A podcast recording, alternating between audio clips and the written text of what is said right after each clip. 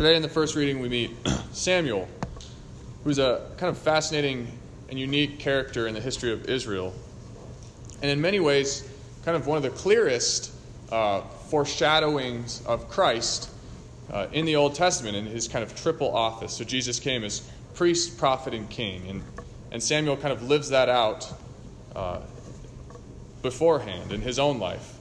So he was born of Hannah, who was barren, and asked the Lord for a child and promised to consecrate her child to the Lord uh, should he give her one. And so Samuel's born, and she consecrates him uh, in the tabernacle and, and raises him as a Nazarite. So, Nazarites, Samson probably being the most famous Nazarite, were those who uh, were given over to the Lord. They drank no strong drinks, so no alcohol. Uh, they didn't touch their heads with the razors, so their hair just continued to grow and their beards continued to grow. Uh, and they were always remained ritually clean. So they were kind of set apart. So no, they weren't allowed to come near any dead bodies or many other things uh, having to do with ritual cleansings.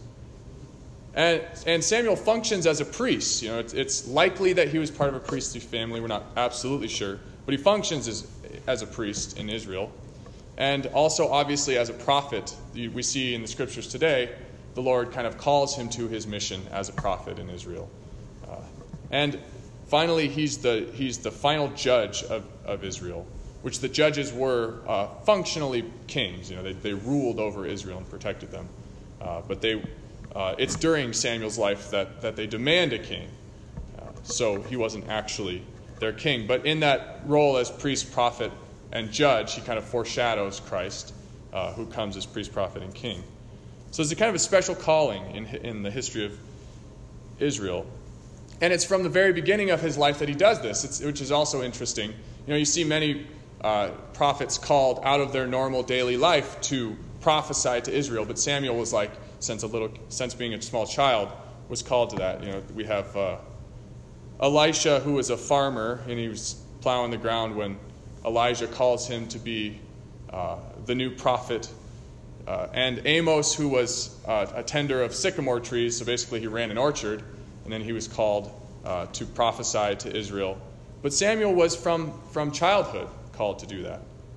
Uh, and it wasn't an easy life for him. Uh, it was actually during his lifetime uh, that Israel kind of rejects the Lord as their king and, and calls for a worldly king. And, uh, and in that, I guess, he faced, he faced a lot of hardship in that. And, but with this fascinating kind of case of, of Samuel in mind, I kind of want to look today and meditate on the divine call that we all receive. Uh, the Lord's calling to us. What can we learn uh, from these scriptures about God's calling. So I think in, in our lives, we all at some point receive a divine call, kind of a definitive one, but then many others through kind of day to day life. So I think sometimes, uh, like Samuel or like St. Paul, we kind of get this audible calling from the Lord. We hear the Lord's voice calling us to do something, uh, and it's forceful and obvious. Uh, or like, like Elisha, who I mentioned, uh, maybe the call comes from another person, but we know it's really from the Lord. Uh, that someone else kind of speaks the Lord's words to us. And then, but I think more, more often than not, most of us, uh, God's call comes to us in kind of these uh, subtle but forceful nudges from the Lord. Uh, he kind of just sends us in a certain direction. And, or, or just like the, the tug of the gospel. You know, you hear the gospel and you feel convicted by, the, by it. Or the witness of other Christians, right? I think that's a fairly common, uh, that we just see someone living the Christian life well and we feel uh, the Lord calling us through that. Or finally, maybe just like a yearning in our heart for something that the world can't give.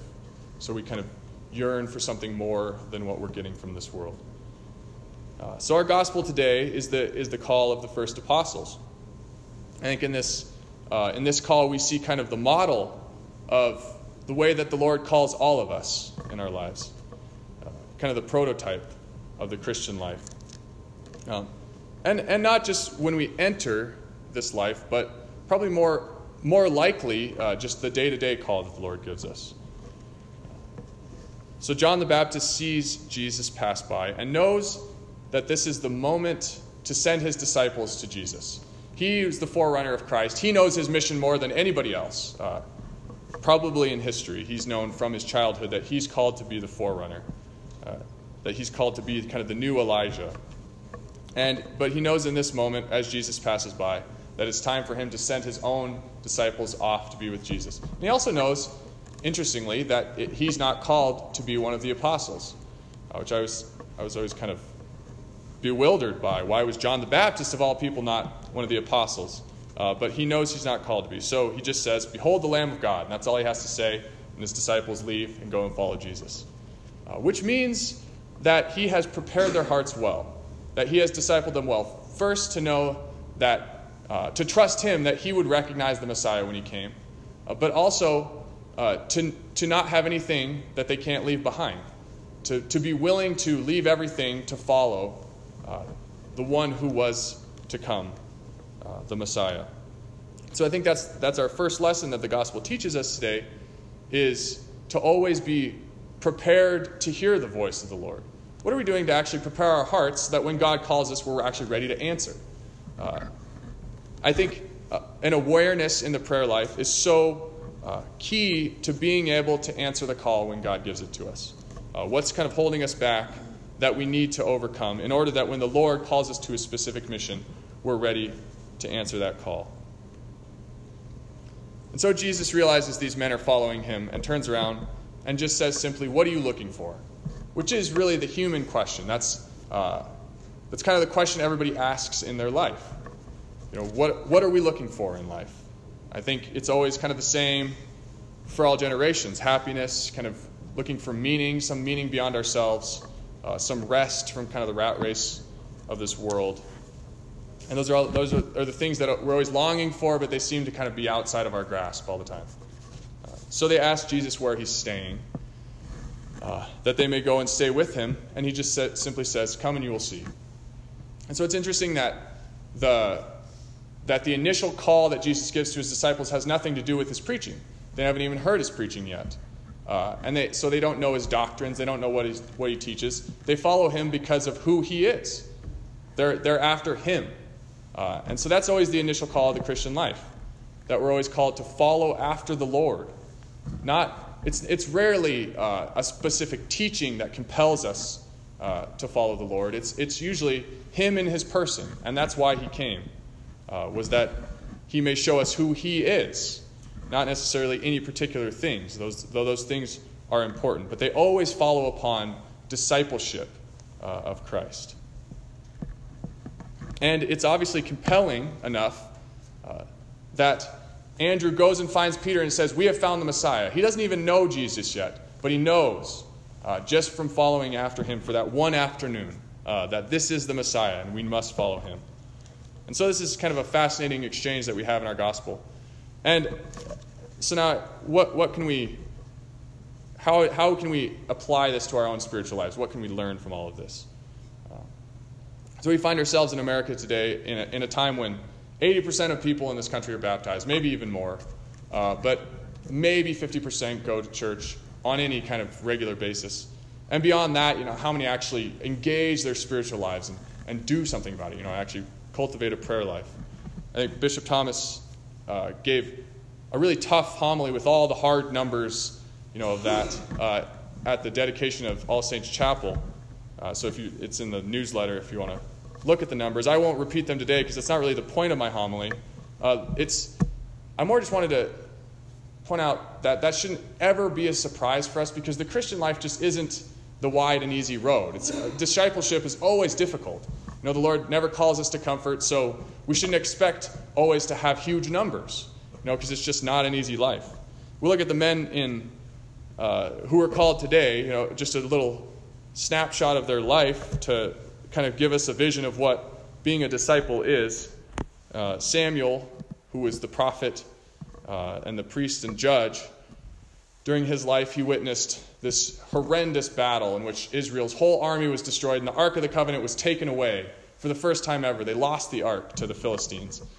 Uh, and obviously a depressing moment. And during that time, the sons of the high priest were killed in that, in that battle. And then when the high priest himself received news of it, he, he falls off his chair and breaks his neck and dies.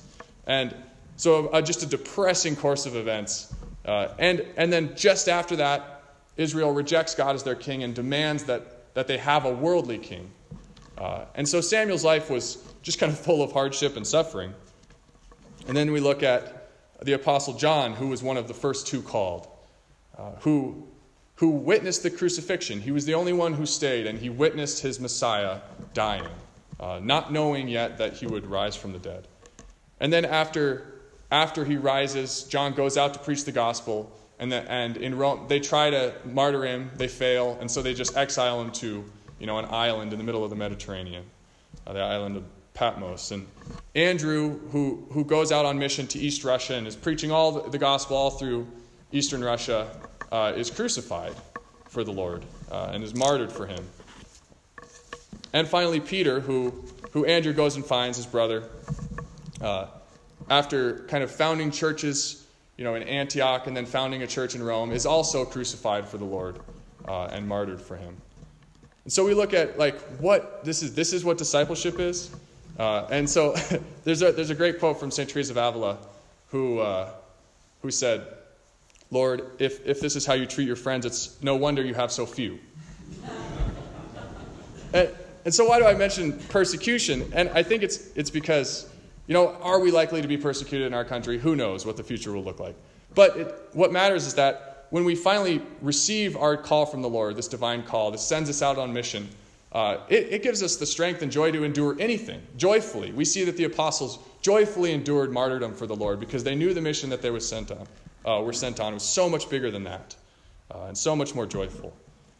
And I often feel redundant in my preaching, though you guys haven't heard my preaching, so this is hopefully new to you. But, uh, but I, just, I just always find myself saying over and over again how important relationship with the Lord is.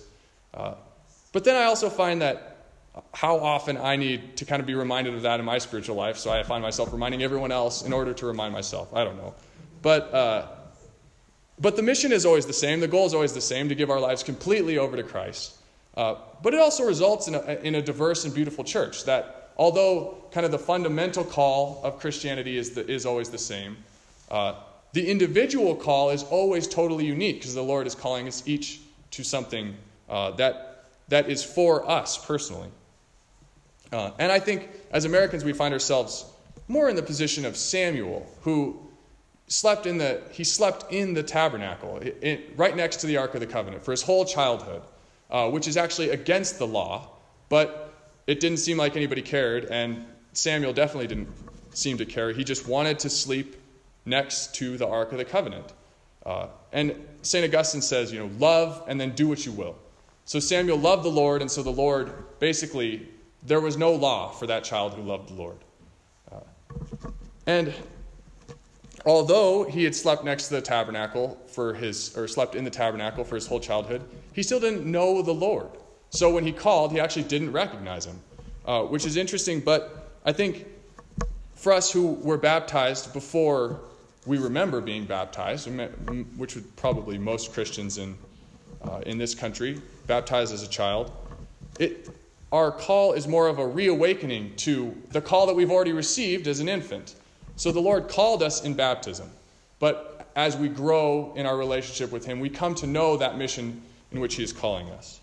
Uh, and we can either, we're always free, so we can either accept this call, uh, as these disciples in the gospel did, and as Samuel did, uh, or we can reject it. We see the story of the rich young man in the gospel who, who comes to Jesus and says, What must I do to attain eternal life? He says, Follow the commandments. And he says, I've followed all the commandments.